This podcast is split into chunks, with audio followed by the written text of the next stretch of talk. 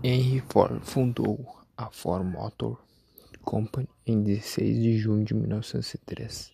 Dez anos depois, inaugurou uma nova era na história industrial ao introduzir a linha de montagem contínua na sua fábrica em Dearborn, Estados Unidos, para a produção em série do modelo T, técnica de manufatura que marcou a revolução industrial do século XX.